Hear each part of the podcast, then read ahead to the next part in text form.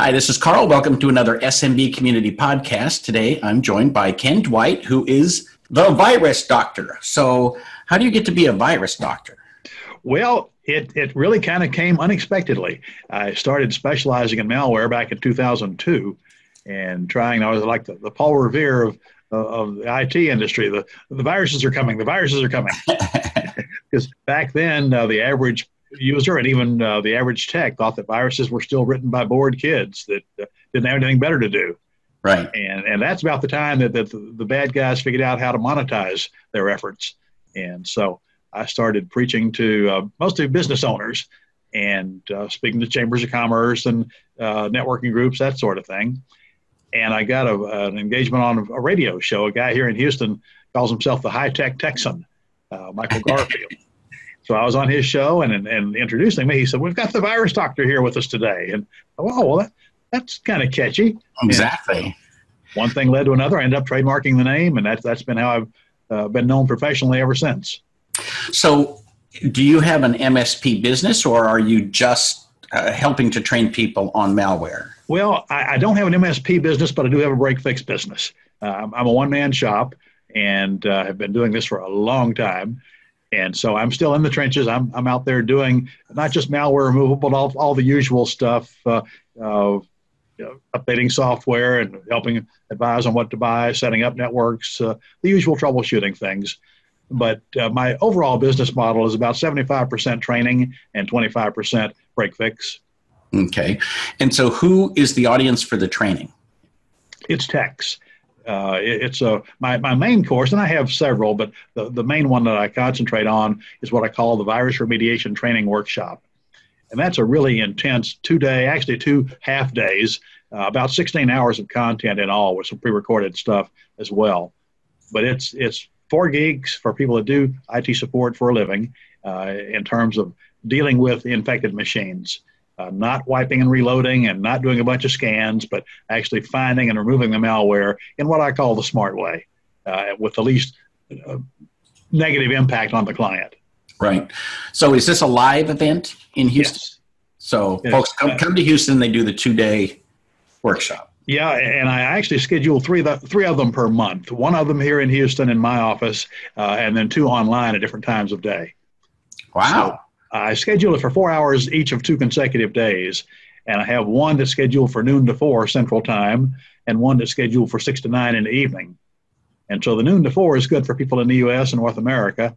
The six to nine or six to 10 in the evening is uh, good for us night people and people that have a, a, day job or don't want to take away from their, their, their uh, paying customers. But it's also good for the Aussies.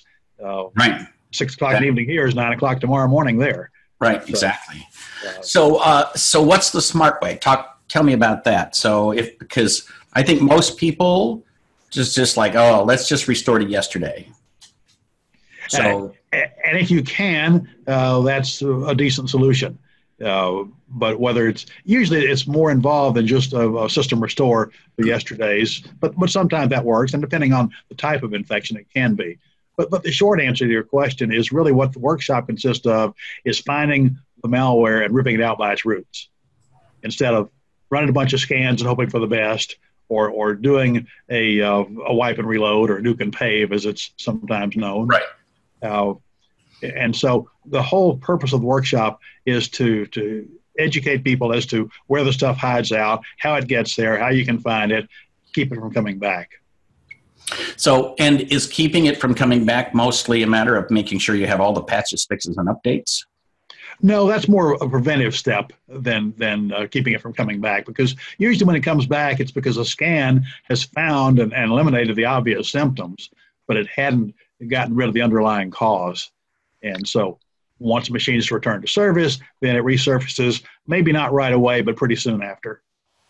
So, do you run like tools from uh, Symantec or Trend or somebody, or do you you like go digging in the registry and you know where to look for certain registry? And and the only scanning we do and the only tools that we use that, that are that type of tools are pretty much after the fact. Uh, I break it down into the, the four steps: identification or detection, identification, uh, neutralization, then removal. And so uh, fairly early in the game, we, we've got the, the, uh, malware identified and removed.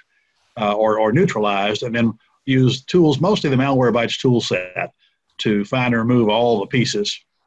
Uh, because even though there are only a few pieces that are actively running the executable itself, or DLLs, or, or files like that, there may be dozens or hundreds of other pieces that are just left behind. They're orphaned. They're not really hurting anything, but it's best to clean them up.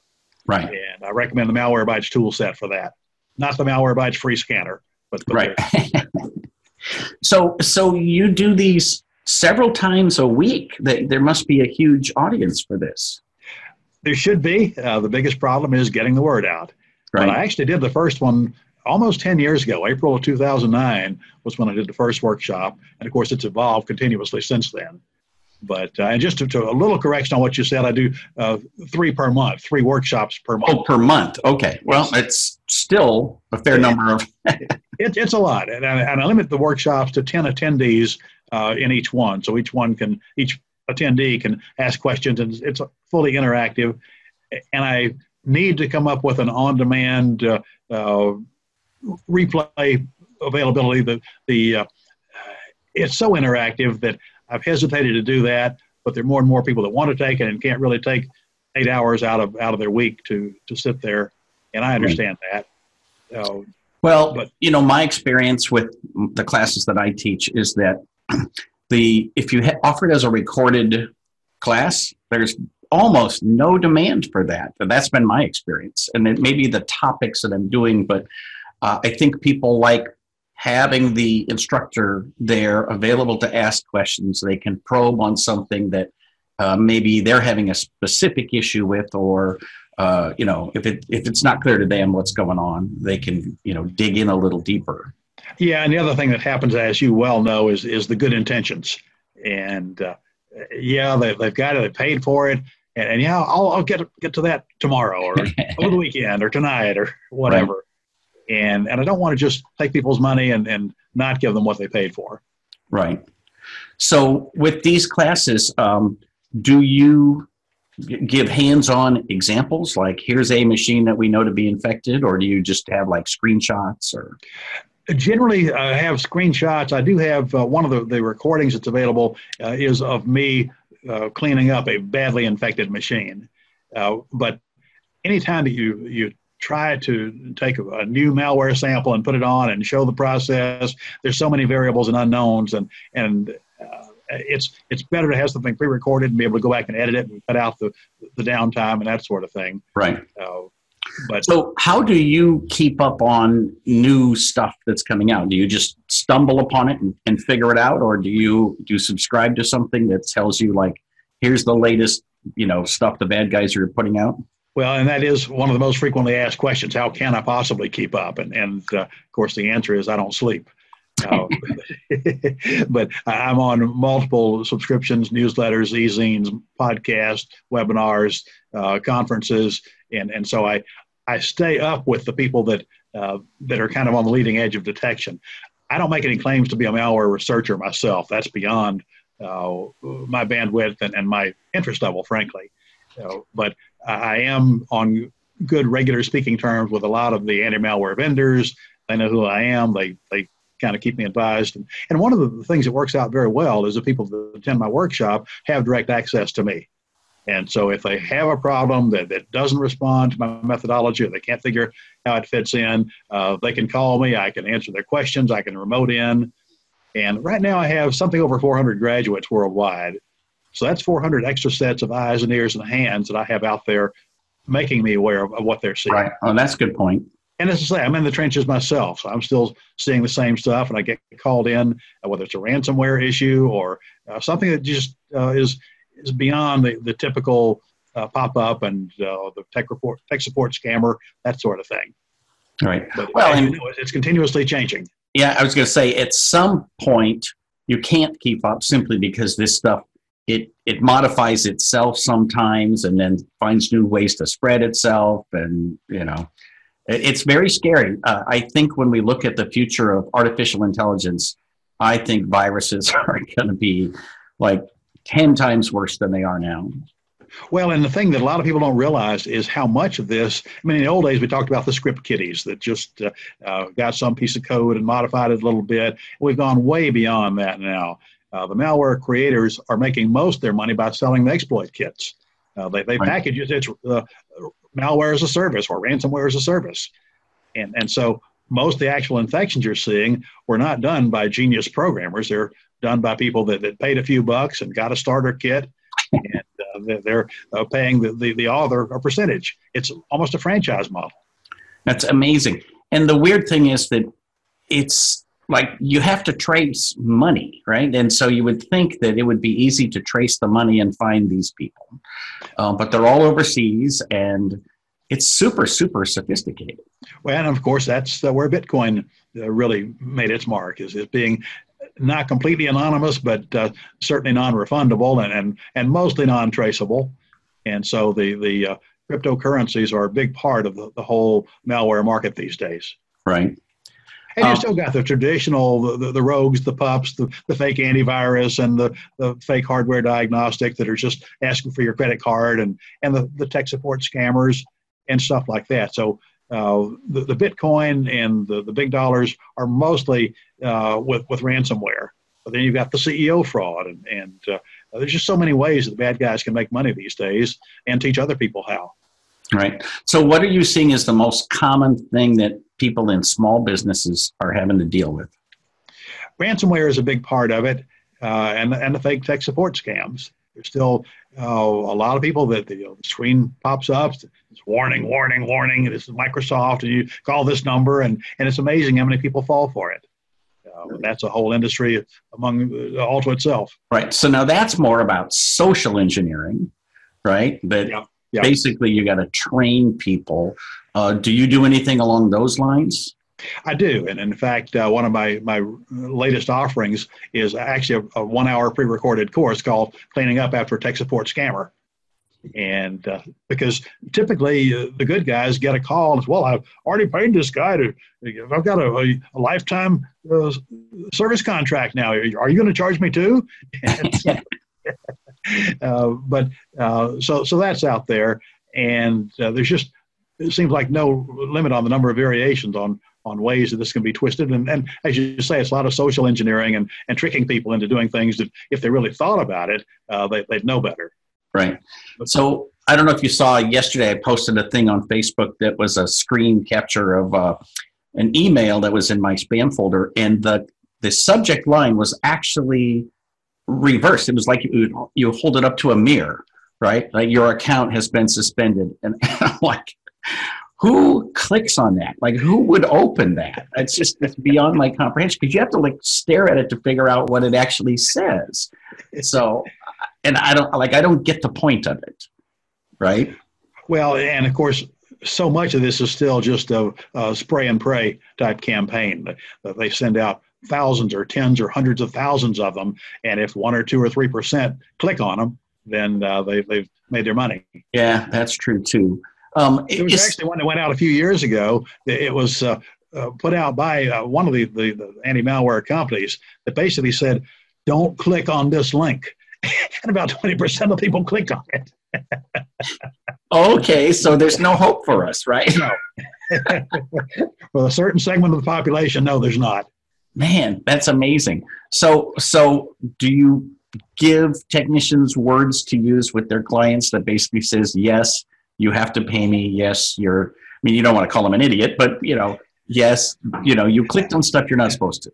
I, I, prepare them for the idea that uh, some clients may be reluctant to pay since they've already paid somebody else. Yeah. Well, hey, not my problem. You know? Right. And and the reality is that in the case of the tech support scammers, usually they are doing it the old-fashioned way in terms of taking credit cards or debit cards, and and that will be reversible.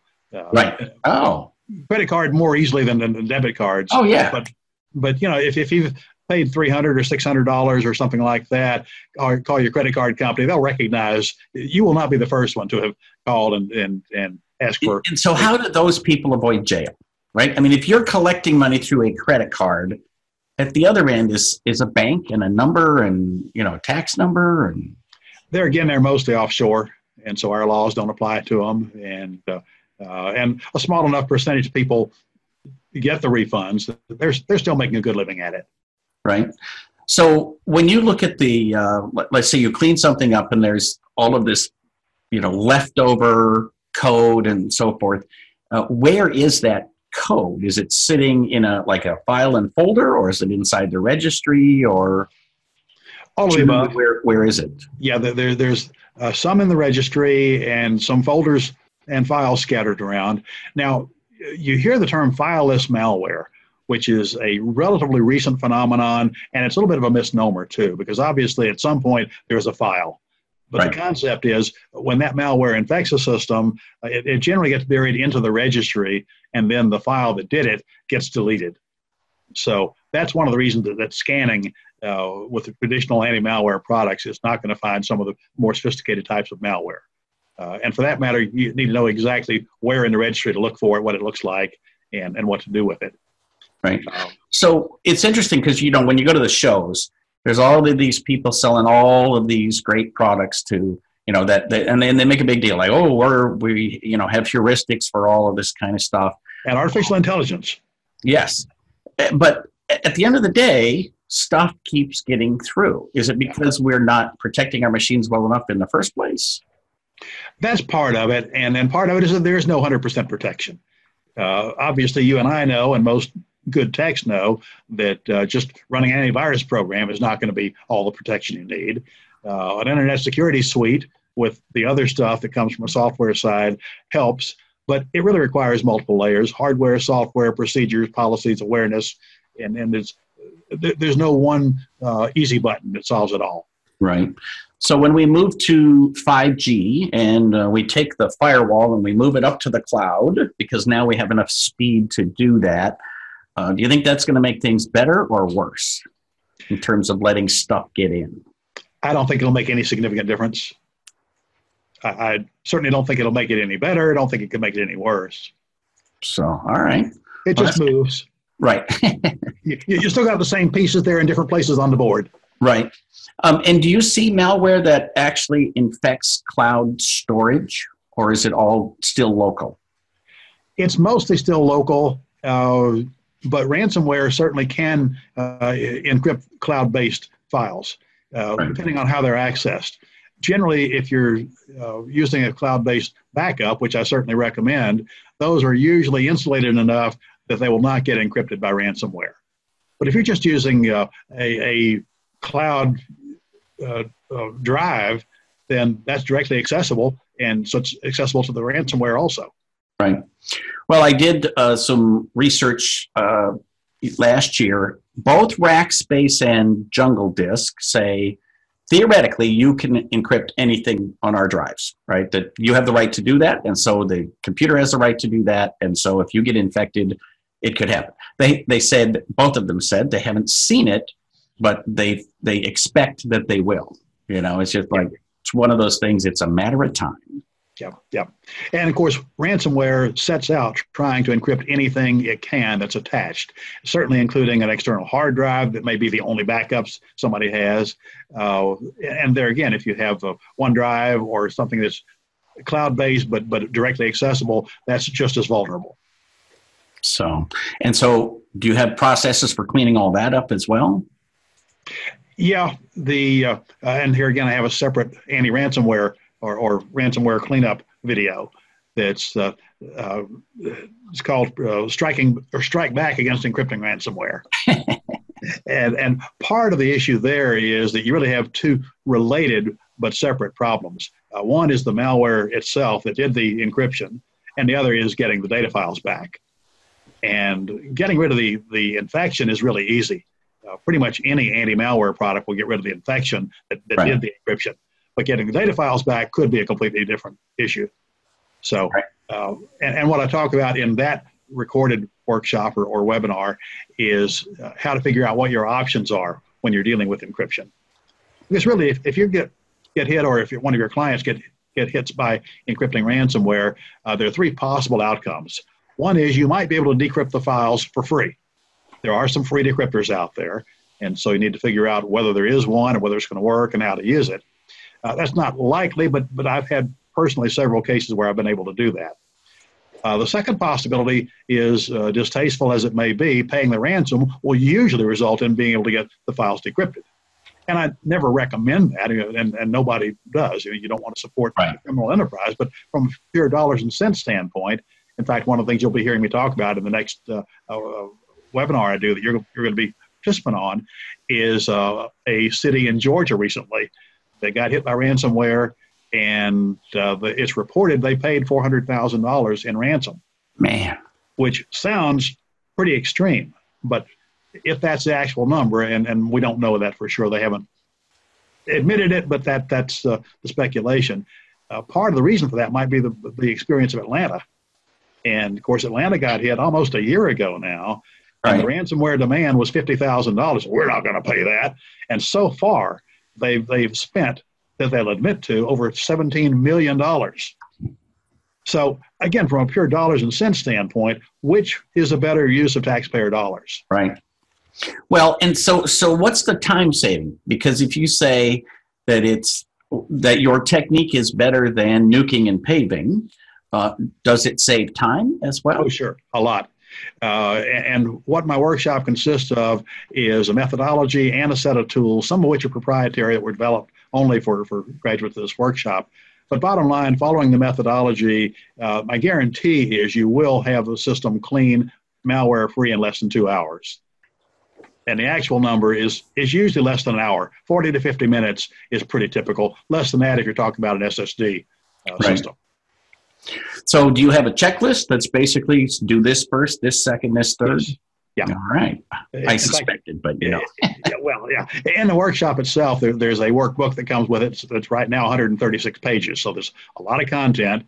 And when I get into the methodology, I start off with a one page flow chart that lays out everything you're going to do in dealing with these. Basically, break it down into the four categories of malware encrypting ransomware, uh, rogues and pups that are very visible and obvious, then the traditional malware, viruses, worms, Trojans, that in a lot of cases are staying hidden and just even knowing that you're infected uh, is, is, is the challenge.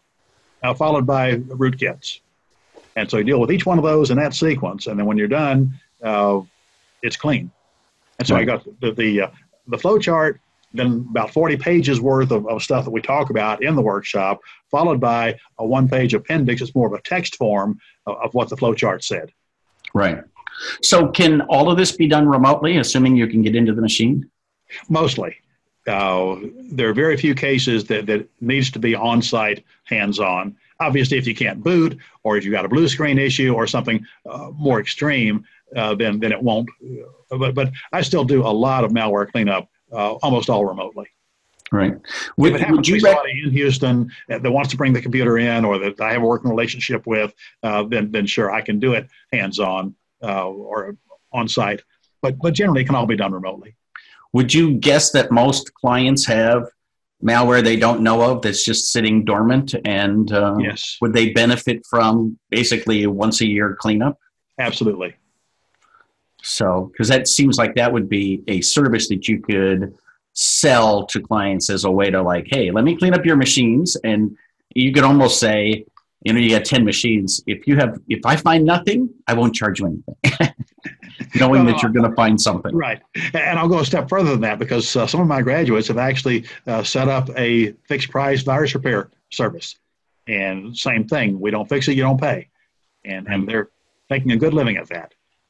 Well especially if uh, you know it saves you time over completely reinstalling the operating system and all the software and all you know all of that so that that can make a huge difference is there a point where you still have to nuke and pave I, the reason I hesitate is because I, I'm trying to think of how to word this tactfully. I have not done a nuke and pave since I started teaching these workshops, which is 10 years. Right. Uh, so, so it's, so I will say it. So it, I, you don't have to say it. If you are competent at what you're doing, there's no reason to nuke and pave. That's, uh, I, I won't say that 100%, but generally speaking, that's my philosophy. So, all right. So, but but for everybody, when you when I reach, well, I'll just say I'll say me. When I reach the limits of my uh, ability, then I nuke and pave. so. Well, and of course, the other part of this is that realistically, uh, especially if you're on a time and materials or a break fix basis, you can't really charge a client more than a couple of hours of your time for malware cleanup. And and so uh, I've had plenty of cases where people last three weeks on this and still haven't got it fixed. And, and that, that's crazy. You're, you're, you're losing money. And in fact, one of my taglines is, "Are, are you tired of losing money and clients uh, on virus repairs?" exactly. So, you mentioned your podcast. So you have a podcast that's only for graduates of your program. I do. People that, that take the workshop, uh, there's obviously the workshop itself and the training that comes with it and the materials and, and the tools and that sort of thing. But there are a lot of other things that are included, one of which is a monthly webinar that is exclusively for graduates of the workshop. And is it free to them or is there a, like is. an ongoing? It's included for, for 12 months. And uh, a lot of my graduates uh, come back. In fact, I, I, just did one last week, and two of the, the attendees were people that were taking it again, one for the third time. Wow. So, so, and, and, and that's one of the great things about people that attend the workshops. They're the ones that recognize how much things have changed and, and how much they can't learn it all and, and keep up with it on their own. And so, in fact, I have one guy that's been through it five times now. Once wow. a year, I, I, can count, and, and he comes to Houston for it. He's from out of town. and, and so uh, the, the thing I'm leading up to is the people that attend these workshops are, are raising their hands and saying, I want to be good. I want to take good care of my clients. I want to be profitable in my business. And so that's a great bunch of people to work with. So tell us your website so we can put it down below. Great. It's thevirusdoc.com, T H E V I R U S D O C.com. Thevirusdoc.com. Uh huh. Very good. So, um, do you think that most of the technicians who are out there um, should be spending more time educating themselves on the viruses versus just like, you know, if, if it's a minor part of their business, maybe they don't really need to? Well, I think that they should be educating themselves, period. Uh, and obviously, I, I, have a bias toward virus malware cleanup and removal. But one of the things that, that I really don't emphasize enough is that in this workshop, a lot of it is basic troubleshooting. I say basic, uh, it assumes a pretty good working knowledge. But uh, out of the eight hours of content that we do live, about three hours of that is on the registry. So it's setting the stage, and and obviously most techs have been in the registry. They know what it looks like and, and how to do basic stuff. But there are a lot of things they've never had occasion to need to know about. Right. And so we, we talk about things like that. And, and one of the things I love, in fact, one of the, the, the uh, lady that was in the class the other night uh, was able to apply some of the the stuff that we talked about in the registry to a completely different situation. And that that's part of it. We talk about a particular scenario and how you do something and then say, when this comes up, uh, think of, of how else you can apply the same information. And she did a beautiful job of that. So excellent. Very good. So, folks should get a hold of your if they're interested in this, and uh, they can go to your website. Uh, is there anything else that you'd like to uh, put out there before we go? Well, I could talk for hours about it, but I done a good job of summarizing and wrapping up uh, kind of what it's all about and, and uh, my position on it. And I appreciate the opportunity. All right. Well, thank you, Ken. Thanks for being with us. And uh, with luck, we'll have you back again. Great. Thanks, Karl. And I'll see you soon.